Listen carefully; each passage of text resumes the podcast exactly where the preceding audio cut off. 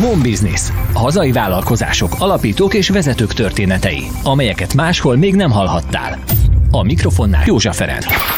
Nehéz időszakot követően sikerült talpra állnia és növekedésnek indulnia a gyulai termékeknek. Csőd ma már 19 országba exportálnak.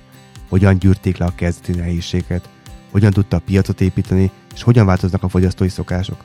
Ezekről is beszélgettünk Daka Zsolttal, a Gyula Hús Kft. ügyvezetőjével.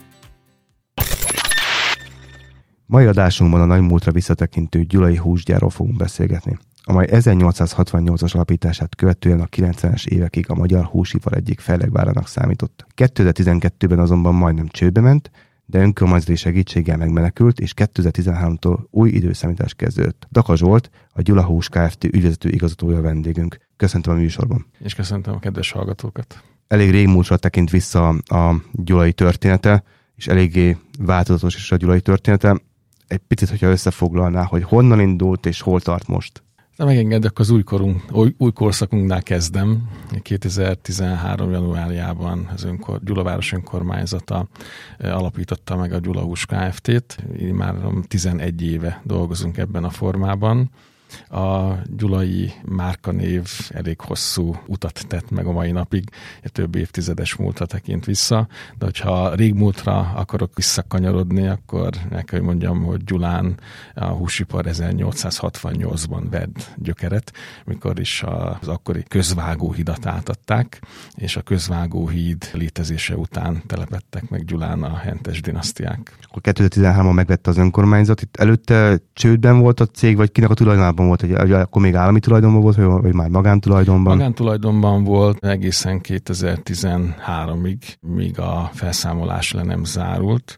A Gyulai Hús Kombinát 2012 őszén felszámolás alá került, és ezután, miután az felszámolási folyamat végbe ment, lezárult, akkor került a Gyula város önkormányzatának tulajdonába. És mik voltak az első lépések, az első intézkedések egy gyakorlatilag csődbe ment cég átvételekor? Nagy kihívások elé állított bennünket a sors. Sajnos az első időszak nagyon nehéz volt, ugyanis a húskombinát működésének utolsó évében elég sok vevő elpártolt a gyulai termékektől. Eléggé mond a bizalom lecsökkent a társaság iránt, és sajnos a beszállítók esetében is ugyanez mondható el. Nagyon nehéz volt visszaszerezni azt a bizalmat, ami által, ami folytán ismét szállítani kezdtek a, a cég számára. Nagyon nagy kihívás volt a vevők polcaira visszahelyezni a gyulai termékkört. Ez azt kell mondjam, több éves folyamat volt, mire elértük a céljainkat. És hogy áll most a helyzet? Sikerült mindent visszaépíteni, vagy esetleg túl is lépni a korábbi szinteken? Igen, az elmúlt bő 10 év, lassan 11 év során sikerült a vevői bizalmat, illetve a beszállítói bizalmat is teljes egészében visszanyernünk, visszaállítanunk. Minden jelentős kiskereskedelmi láncnál jelen vannak a gyulai termékek, megtalálhatóak a polcon, illetve el kell, hogy mondjam, hogy amire büszkék vagyunk, hogy a értékesített termékmennyiséget, azaz a volument minden évben számottevően mértékben tudtuk növelni. És a beszállítói partnereket ugye említette korábban, valami saját termelésből jön, vagy minden beszállítótól jön, és hogyha a beszállítókat, akik jellemzően magyar cégek, vagy, vagy külföldről is vásárolnak?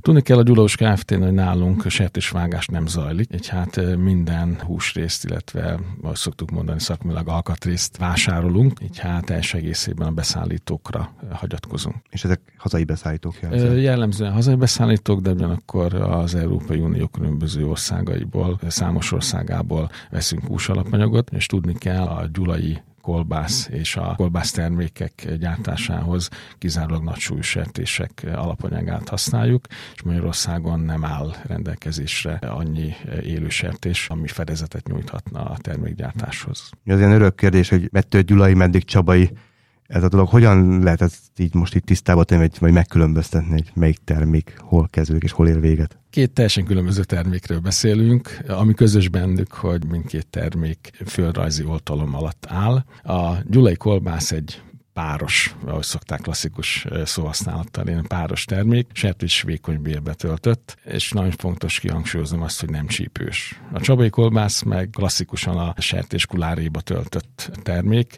ami egy intenzívebben fűszerezett termék, csípős, szemben a gyulaival, és amit el kell, hogy áruljak, hogy borsot nem tartalmaz a csabai. És hogyan alakulnak az értékesítési számok az egyes termékszegmensekben, gondolok a prémium közép vagy a alsó kategóriás termékekre is? A értékesítési számaink az elmúlt időszakban, mint ahogy mondtam, az imént említettem, szépen alakultak. Azt gondolom, hogy mi minden termékünkkel a felső kategóriát célozzuk meg, de látjuk azt, hogy az elmúlt időszakban, gondolok itt az elmúlt évre, a vevők az alacsonyabb árfekvésű termékkör iránt mozdultak, fordultak, ez nem azt jelenti, hogy az alacsonyabb, term- alacsonyabb kategóriát képvisel, csak egy alacsonyabb kilogrammos áru termékek azok, amelyek mostanában inkább keresettek. A gyulajnak a forgalom az csak hazai piacon van, vagy exportálnak is?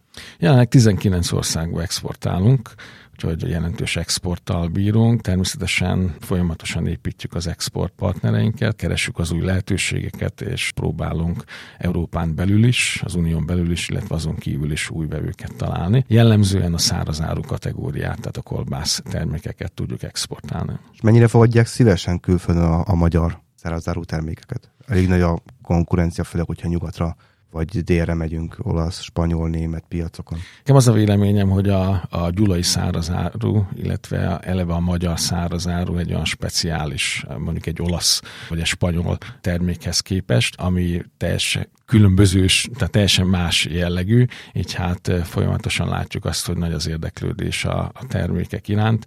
Számos alkalommal voltunk külföldi kiállításokon, ahol rendszeresen szoktunk kóstoltatni, és nagyon pozitív a fogyasztóknak a visszajelzése és ennek eredményeként folyamatosan új vevői kapcsolatokat építünk ki.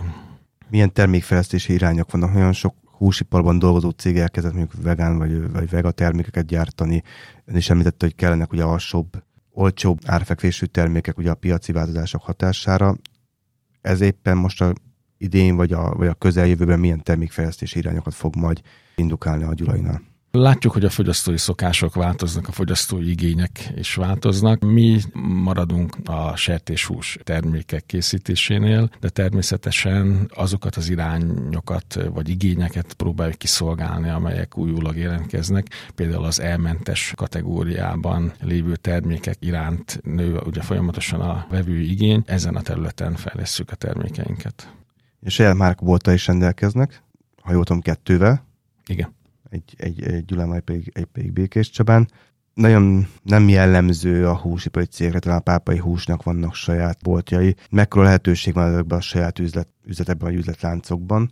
Főleg azért kérem, hogy a legtöbben a, a multinál vagy a nagy áruházakban vásárolnak. Életképes ez a modell? Jelenleg a két boltunk esetében igen, azt kell, hogy mondjam, bár hozzá kell tennem azt, hogy a két bolt, ugye az egyik Gyulán, a másik pedig Békés Csabán található, nem csak az egyéni vásárlókat szolgáljuk ki, hanem a viszonteladókat is, és így szép árbevételt produkál a két bolt. De én azt gondolom, hogy ha kilépnénk Békés megye határain túl, akkor nem lenne ennyire jövedelmező és ilyen szép a kép. Így hát egyelőre nem tervezzük azt, hogy új boltokat nyitunk akkor maradnak az áruházak. Maradnak, így van. Célunk az, hogy a nagy lefedettséggel rendelkező, országos lefedettséggel rendelkező kereskedelmi láncokkal tovább erősítsük a kapcsolatot.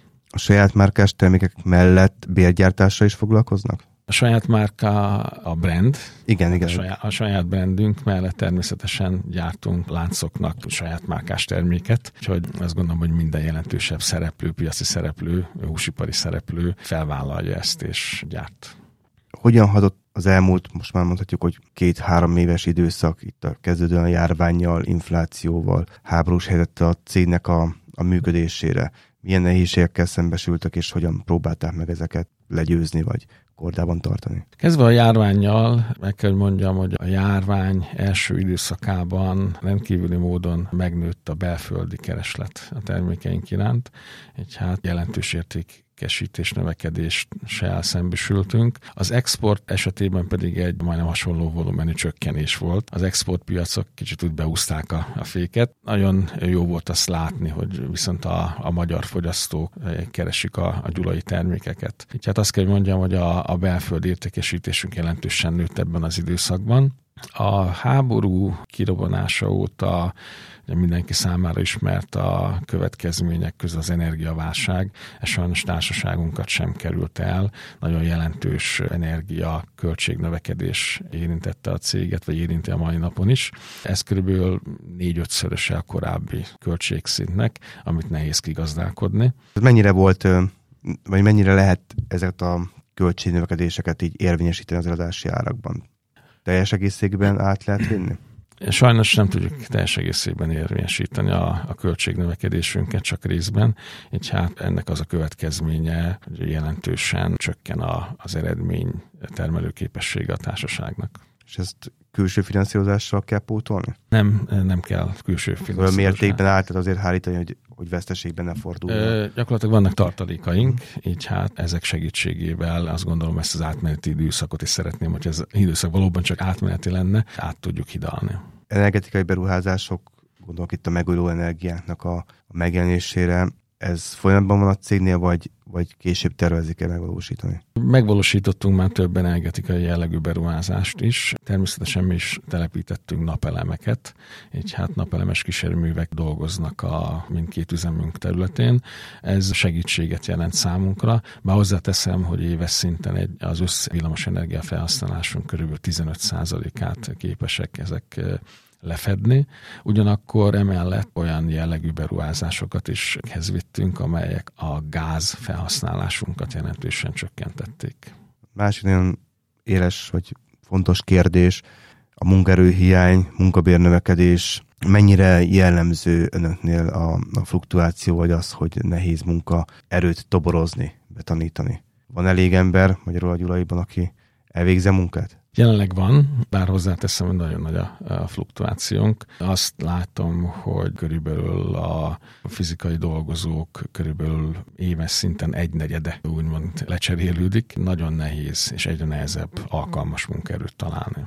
Ezt a kérdést részben képes-e megoldani a digitalizáció vagy az automatizáció, ami most ilyen ipar 2.0-nak neveznek, vagy ez a gyűjtő neve, illetve hogy önöknél ez hogyan jelenik meg, hogy van-e már ilyen jellegű beruházás vagy törekvés? Természetesen törekszünk az ilyen jellegű beruházások véghezvitelére, de hozzá kell tennem, hogy a húsiparban, és szerintem általában is ez egy rendkívül forrásigényes irány, hogy még az elején tartunk ennek. A munkaerő, vagy a munkaerő helyzet kétségtelen, hogy ebbe az irányba fog mindenkit tolni, hogy minél inkább a digitalizációt és az automatizálást előtérbe helyezze. Ugye volt szó, hogy nehéz munkerőt megtartani vagy találni. Ez egyrészt ugye köszönhető annak is, hogy az elmúlt évtizedekben azért maga a szakipari képzések elég jelentősen visszaestek. Milyen lépéseket lehet tenni gyártóként annak érdekében, hogy a megfelelő képzettségű fiatalok kikerüljenek, aztán munkát vállaljanak? A gyártóknak rendkívül nagy a felelőssége ebben a témakörben mi a Gyulaus Kft-nél megalakulásunk óta gyakorlati képző helyként is funkcionálunk. Nagyon fontos számunkra az, hogy egyrészt a fiatalok megismerjék a szakmát, megkedveljék a szakmát, és miután végeznek az iskolában, nálunk helyezkedjenek el egyrészt. Másrészt pedig a felnőtt képzésre is elég nagy figyelmet fordítunk. Számos munkatársunk az elmúlt években húsipari szakképzettséget szerzett a, a segítségünkkel. Ez véleményem szerint egy nagyon fontos, mivel minőségi terméket csak jó képzett szakemberekkel sikerül gyártani, és ezért is elég nagy energiát fektetünk ebbe a területbe. Önök használják a magyar termékvédjelet a termékeiken. Mennyire, mit tapasztal, mennyire fontos az a, a vásárlóknál, hogy jobban preferálják-e mondjuk egy, egy olyan termékkel szemben, ami nem tartalmazza, vagy csak az ár számít? Meglátásom az, hogy van olyan fogyasztói réteg, akik ismerik a magyar terméket, mint magát a logót, és ők úgymond tudatos fogyasztók, akik szerintem keresik és magát a logót a termékeken, és a, a döntésük során ez igenis befolyásolja a vásárlásukat. Természetesen van azon fogyasztói réteg, ahol, vagy akik számára a, az árfekvés, az adott termék ára a döntő. De én azt gondolom, mindenféleképp hozzáadott értéket jelent a termékértékesítés során a, a magyar termék. És a külföldi piacokon is alkalmazzák a magyar termék védjegyet? Igen, természetesen a csomagoláson megtalálható a védjegy és külföldi piacokon is Gyulai Márka néven található már a termékeik, vagy akár országonként más brenddel mennek? Jellemzően a Gyulai brenddel vagyunk jelen a külföldi exportpiacokon. Mik a jövőbeni tervek? Jövőben folytatni kívánjuk a műszaki fejlesztéseinket, technológiai fejlesztéseinket, valamint a termék innovációt. Az elmúlt években is ezen az úton haladtunk, és a, azt gondolom, hogy a vevő visszajelzések alapján jó úton haladunk, mindenféleképp ezt szeretnénk folytatni. És hogyha jól értettem, akkor jelenleg is önkormányzati tulajdonban van a társaság. Így van, Gyulamáros tulajdonában van a Gyulaus Kft. És ön mióta vezeti a céget? Én a megalakulása óta, 2013. januárja óta. És hogyan került ebbe az iparba? Vagy korábban is itt dolgozott, vagy, vagy inkább más területről érkezett? Nekem húsipari végzettségem van, kezdőként a Gyulajús kombinátnál dolgoztam, hát elég régóta a szakmában ténykedek. Akkor ismerhette már korábbról a Így van, a pontosan. Céget.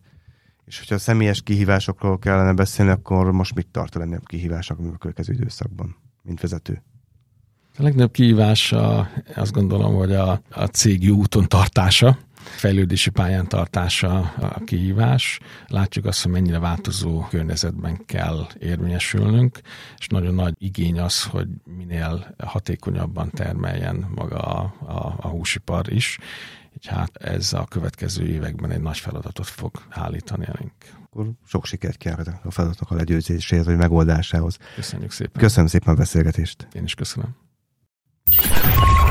Home Business. Hazai vállalkozások, alapítók és vezetők történetei, amelyeket máshol még nem hallhattál. A felvétel a t stúdióban készült. thustudio.hu. A beszélgetést a Magyar Termék Nonprofit Kft. támogatta.